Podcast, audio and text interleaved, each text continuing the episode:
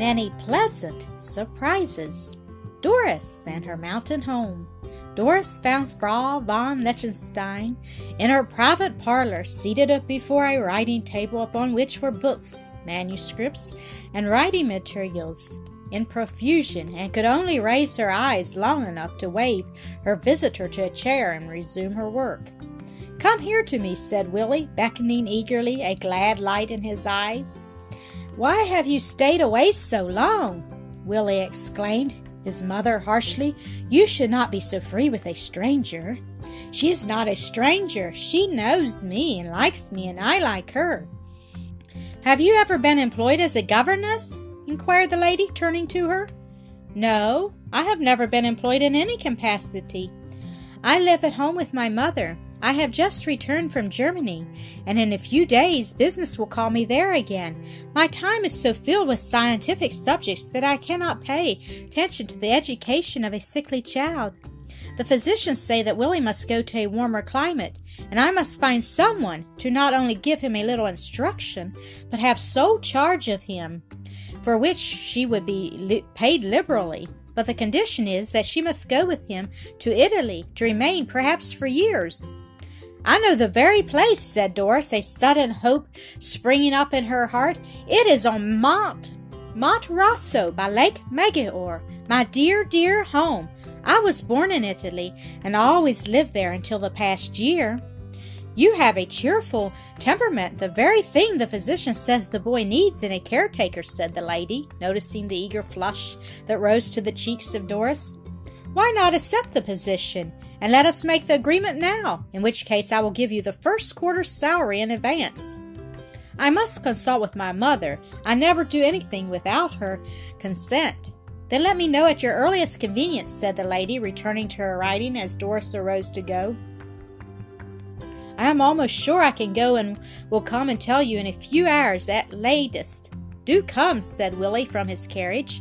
She nodded a cheerful response and hurried away and sped lightly over the mountain path to her home. She did not notice the gray clouds that hovered over the mountains, nor feel the cold wind.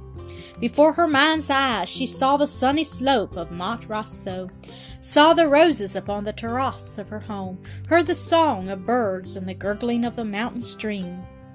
But, Mamma, what will she say to this sudden change? she thought, and with this in mind, she reached her own door. Dorothy sat by the window sewing and looked up in astonishment at hearing the sprightly step and seeing the sparkling eyes of Doris. What is it, child? What is it? she asked eagerly. Oh, Mamma, we can go home, back to our loved Cavandone.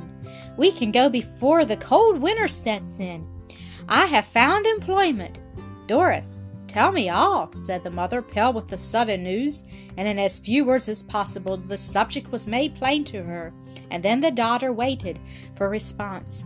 Oh, Doris, said Dorothy in a voice trembling with joy, I have never complained, nor let you know that I grieved for my Italian home, but all is so changed here since I left it that I have never felt contented, and since that affair with Uncle Nicholas, and because of it, the coldness of my relatives, I've wished a hundred times that we had never left our cottage home, and to go back would be the greatest pleasure in life to me.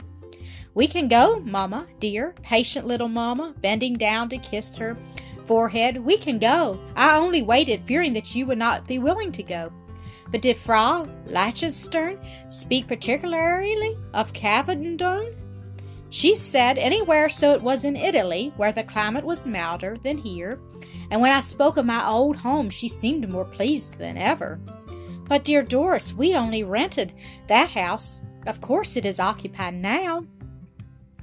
I will brave all the lines that cross my path, Mamma, now that I know that you are willing to go. We can rent a house in Cavandone until that one is vacant. Leave all that to me, Mamma. I will gladly, was the response. I dread responsibility and know that in your hands all will be right. Then I will go back and tell Frau Lichtenstern, and that matter will be off my mind. You will be so tired, dear. You had better wait until evening. No, business is business. Besides, I promised. And Doris left and went quickly along the mountain path. her heart filled with happiness over the charming prospect before her.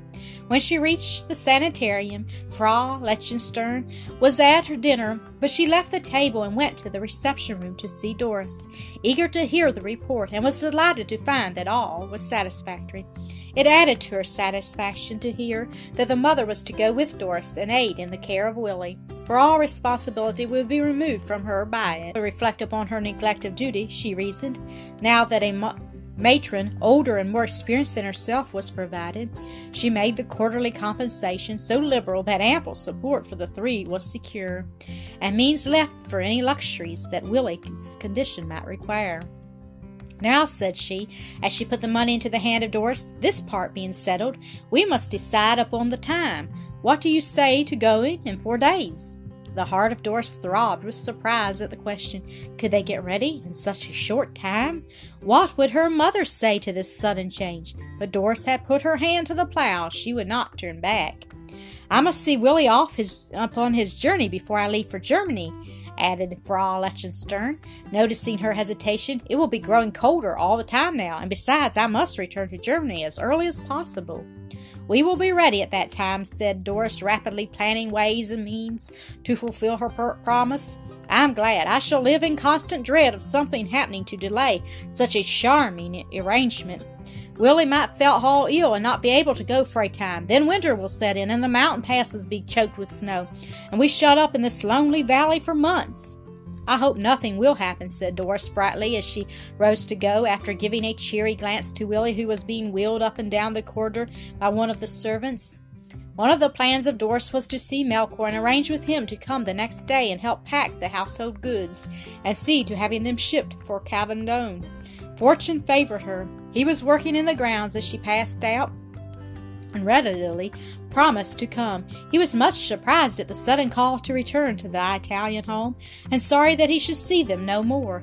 But it was God's will that they should go. That was sufficient for, for Melchior. Dorothy was more than surprised. She was astounded to hear that they were expected to start upon their journey on the morning of the fourth day. It is impossible, Doris, simply impossible, she ejaculated. Must I must think of it. Our goods to be packed and shipped. This house, what are we to do with it? How can you for a moment think of going in such a short time? It can and will be done, little mother. I have thought it all out. Three days will be as good as three weeks and better, if we make good use of them. Melchior is to come tomorrow and pack and ship the furniture, and we will put the house in his hands to rent or sell. He can do far better with it than we can, or anyone else that I know. But grandmother and the uncles and aunts, exclaimed Dorothy, turning pale at the thought of their angry astonishment. And Cousin Nicholas, don't forget him, laughed Doris gleefully. Can you, you imagine his open mouthed look of surprise? Dorothy joined in her mirth. It cheered her and did her good to see Doris in such spirits. Let us have a good cup of tea, Lihi Mucher-chan, and we can utilize the time by talking at the table. While you are preparing it, I will write to Maha and tell her we are coming. Oh, Mamma, it does really seem too good to be true to think we will see them all again, and the dear pastor and his wife and other dear friends. By the time the letter was ready to mail, Doris, whose watching eyes were rewarded by seeing a boy trudging along toward Shoals, gave it into his care to post. Then they sat down to the neat little meal and ate and chatted while Doris rested. They sat long at table, for Doris knew that her mother's nerves needed quiet after the exciting news of the morning, and nothing would be gained by attempting anything that day toward forwarding the moving. We will be as idle as we please for the balance of the day, Mamma, she remarked cheerily. But first, should we not go over and tell grandmother and the relations? asked Dorothy anxiously. No, I really do not know how to commence it when I see them. Then do not try, Mamma. I will make the confession for you, and all in good time. Just think of the happy life we are to have in our dear old home. With the means that Frau Lichtenstern gives us, we can not only afford every comfort for Willie and ourselves, but can have sails upon the lake and take him to Pallanza and other places. And in listening to this prospective pleasures, Dorothy forgot their relations and their certain displeasure. Mamma, said Doris after a pause, is it not strange that Frau Lichtenstern gave me no directions as to the care of Willie? I put the question to her, and she said that she knew nothing about it. that I could use my judgment, that she would be satisfied with my management. She added that she was more interested in political agitations of Europe than in the care of children. Can you understand, Mamma, how a mother can neglect a sick child for any other interest? I do not know that we could really call it neglect when she is willing to pay so lavishly to have him cared for by persons whom she thinks more competent than herself. But I cannot understand her willingness to be away from him. My husband and my child were my all. I could do without any other society. I cannot enter into the feelings of one who thinks differently. I do rejoice, Mamma, that you love children and understand so well how to manage them and to win their love.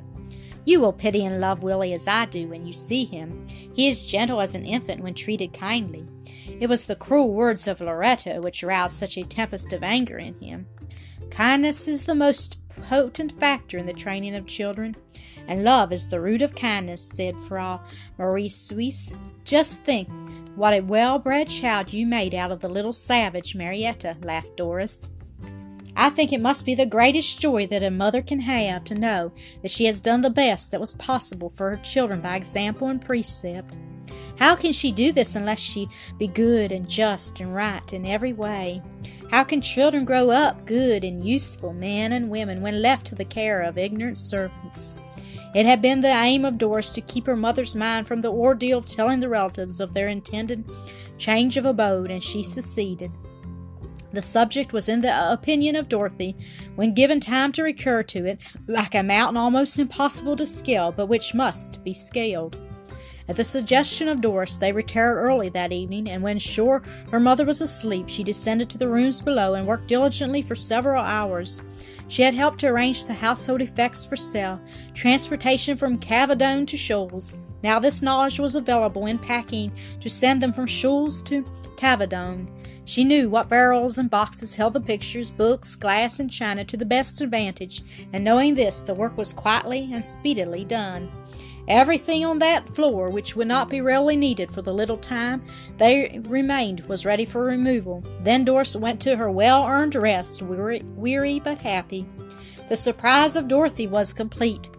When she arose the next morning, all thoughts of not being ready at the appointed time were banished when she saw what had been accomplished in a few hours. We will go and see grandmother now and have it over with, said Doris when they finished breakfast. By the time we have paid our calls, Melchior will be here. They put all in order and set out, Doris talking all the way that her mother's mind might be kept as much as possible from the dreaded interview. They reached the grandmother's door, unseen by Marie, gave a tap upon it, and entered. We have come to give you a surprise, grandmother, said Doris cheerily as they took the seats she offered. I have unexpectedly received employment and am going to try to be of some use in the world. Mamma is, of course, going with me. We cannot live away from each other, and we are busy getting ready for the journey, so you will excuse a short call. Grandmother Durant heard her in silence to the end, and then said slowly, Where no advice is asked, none need be given. It would have been more respectful to have informed your relations of your intentions that something might be done with the house, which neither of you will appreciate until you are beggars. Go, Doris, down to Jacob's house and tell your Aunt Marie to come and tell your Aunt Catherine that I wish to see her. I do not think we need their help, began Doris, but catching an anxious glance from her mother, she went out and soon returned with her aunts. We were sent for grandmother, remarked Catherine stiffly. For what purpose we are waiting to hear. Tell her, Doris, said the grandmother. It appears to be entirely your affair. Your mother does not speak, and I have no right to have a say in it. Doris made short work of the explanation, and there was a silence for a full minute. I've said all along that once a foreigner, always a foreigner, said Marie. Let her go and back to her opinions and mac- to her onions and macaroni, and Dorothy with her. She is nothing but a reed in her daughter's hands. I will only say, remarked Catherine, that the relatives upon whom you turn your backs because they have no high heads among them will not turn their faces towards you when your pride brings you down to the poverty you richly deserve. We will go now, Mamma, said Doris, rising and taking the hand of her mother, who sat pale and trembling. Goodbye, dear grandmother, kissing her upon her forehead. Goodbye, aunts, and she led the way to the door, Dorothy following in her footsteps with exactness that she had done in her farewells. The moment they were outside, Dorothy burst into tears, and Doris did not attempt to check them. She knew that it would be relieve her far more than words of hers could do. Let us cross the bridge, Mamma, said she cheerily when they reached it. I wish to see the place where the wild roses grow. We will take a route from them to our new home. Dorothy was cheered by the carefree tone. Moreover, the dreaded interview was past. There was nothing now to mar their pleasure in thinking of the change they were about to make.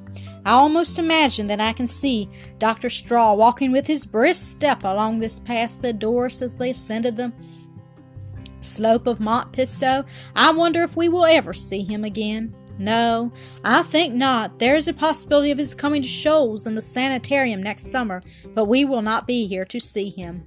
With a sharp stick and the exertion of some of her surplus strength, Doris succeeded in securing a strong, healthy root of the wild rose and wrapped it in some moist earth and put back both in her handkerchief, then put them in her mother's hand. Take them home for me, Mamma, please. I have another call to make. I am going to Ardez. Oh, Doris! exclaimed Dorothy in utter surprise, stopping to gaze into her daughter's face. You surely do not mean it. Yes, mamma, and would I would and would like you to go with me if you will. Melchior will wait patiently if he gets to the cottage before we return. It is not that but I never could face Uncle Nicholas after what has passed. If our relations here are so angry and upbraided us so severely, what will he say? It does not matter to me what he says. That is his side of the question. Mine is that he has been kinder to me than any uh, one here except Melchior, and I would be ungrateful not to go to see him before I leave. Yes, Doris, but Cousin Nicholas, what can you say to him? Nothing, laughed Doris. He has gone to a, the wedding of a comrade in Bern and is not expected back for two days. I heard Aunt Catherine tell grandmother this just as we came out the door. Then go, dear, and do not hurry. Melchior and I can do all there is to do. The advantage in having a small house is that we have not much to move. Doris kissed her hand to her mother and sped along the mountain path while Dorothy took the way home by the bridge. The surprise of Uncle Nicholas was only surpassed by his delight over the unexpected call, and he invited Doris to a seat near him. Have you changed your mind about Nicholas and come to tell us? he asked eagerly. If so, we will have the grandest wedding festivities that have ever been known in the valley. No, uncle, I came to tell you that I have found employment. I am to have the care of a crippled boy, whose physicians say must be taken to a warm climate. So Mamma and I will take him to our old home in Cavandone. I felt that I must come to say goodbye to you, for you have been so kind to me, and I say in all sincerity that I am sorry to leave you. The old man said nothing for what seemed to Doris a long time. When do you go? he asked. Day after tomorrow, in the morning. Melchior is to come today to help us and will send our furniture on its way to Italy this evening. You cannot have better help. Melchior is always a friend in need. No one knows that better than myself, uncle, said Doris. Then, as her sensitive conscience reminded her that the advice of the old man had helped blight the hopes of her uncle Nicholas, tears filled her eyes, and she looked at him with a sad, loving glance. We have put our cottage in his hands, uncle, she continued. We knew that he can do better for us than we could do for ourselves in renting or selling it. Sees, commented the old man reflectively. Goodbye, uncle, said Doris, rising to go. And with my goodbye, I wish to ask you to come to see us in our Italian home. I would love to see you sitting upon our dearly loved terrace and eating the great bunches of purple grapes that you need not rise from your chair together. I would love to come, dear, but it would have been the joy of my old heart to have had you here. You would have brought brightness and cheer into this quiet home. But it was not to be. God bless thee, dear, and give thee his peace. I'm so glad you do not feel offended with me, and that I ca- can look back upon my visit here as one of the pleasantest of my life. Remember me t- to cousin Nicholas, and give him this as a little memento of me. As she laid a netted purse of green and crimson silk upon the table, shook hands again with the old man, and left the room. Doris, he called. Doris, come back. I have something to say. Doris returned immediately and stood beside him. Tell Dorothy I want her to come today to bid me goodbye. Tell her I will take no denial. She will come, Uncle. I'm sure she will, said Doris, and Doris tripped away. This request was a new trial to Dorothy. Her heart would have failed her entirely had she not been encouraged by Doris. He was so kind and good, Mamma, and did not feel the least aggrieved that we were going away. You would regret it after we left here. Besides, I promised. I will go, dear, and wish now that I had gone with you. But Melchior would have been waiting so long. Now you need not hurry. So much is already done that Melchior and I will have them ready to send off earlier than we expected. I'm sorry I had to send for you to come to Biddy, your old uncle, goodbye, Dorothy, said the old man as she entered the stately home in Ardez. But I know your reason for not come being willing to come. You need have no fears. I have no intention of speaking upon the subject of my disappointment, so take a seat and listen to what I have to say. Dorothy took the seat near him, which had been occupied by Doris, and waited. Your daughter, when here, gave me an invitation to visit her at your home in Cavandone. I do not care to promise to visit anyone who lives in a rented house for the reason that by the time I reach there they may have gone elsewhere and strangers be in the house. When I come to see you, I want to know where to find you. You know who my heir will be. He has enough without the addition of what he will inherit from me, but I intend leaving him as my namesake the bulk of what I possess. Were he not such a clod, the daughter of yours would have been my heir. She should have inherited all had she become the wife of Nicholas. As it is, I am determined that she shall have something. She loves that home in Italy, and she shall have it if it can be bought. I sent for you to tell you this, and to ask the name and address of the owner of it, and also that of any friend of yours in Cavandone to whom I can write and ask him to bargain for the purchase of it. I will write to him this evening and tell him that the purchase money is ready any day. Uncle Nicholas, I have no words to express my surprise and joy. Oh, the delight it will be to Doris to know that the home she loves is hers, with no fear of having to leave it. And happy tears fill the eyes of Dorothy. But as yet we are not sure it can be hers. Many changes may have taken place in the year you have been here, so I advise that you tell Doris nothing of it until you are sure the house is hers. Dorothy agreed with him in this opinion. She saw the wisdom of it. Now give me the address of the owner of the cottage, said Uncle Nicholas, taking a memorandum book from his pocket. This was given and jotted down. Now the name of some friend in Cavandone who would go over the house and judge its value and then see the owner in regard to the price. I think our former pastor would be the one. We have many friends at Cavandone and neighboring villages who would gladly help us in any way they could, and none would be more willing than our aged pastor. And she gave the address, which was noted, and shortly after arose to go. One thing more, Dorothy, said Uncle Nicholas. When Melchior has finished what he has to do for you, tell him to come over to Ardez. I have a little business with him, and he shall be paid for his walk and loss of time. I will, uncle, and goodbye, and take my most grateful thanks for all your goodness to us. If it will be a pleasure to you to know it, I must say that you have trained your daughter well, Dorothy. She is a noble girl. Thank you, uncle, thank you, said the mother, her refined face flushing at this sincere praise, and with his, this parting word she went home. He was very kind, Doris, and I am glad I went, she said upon reaching the cottage. It did me good after meeting with the coldness of my grandmother and aunts. They would have thought you perfect if they could have had their way in regard to cousin Nicholas. Uncle was good and kind, notwithstanding you disappointed him. By the middle of the afternoon, the cottage was dismantled, with exception of the few articles necessary for their use during the short time they would remain after which they were to be the property of Melchior as a parting gift from them. After seeing the articles consigned to the care of the transporters, Melchior walked over to Ardez in compliance with the request of Uncle Nicholas, whose kind heart had become interested in another plan for the assistance of Dorothy and Doris, and who consulted with Melchior as one in whom he could place every confidence. Thank you for listening to another episode of Acresoft Story Classic.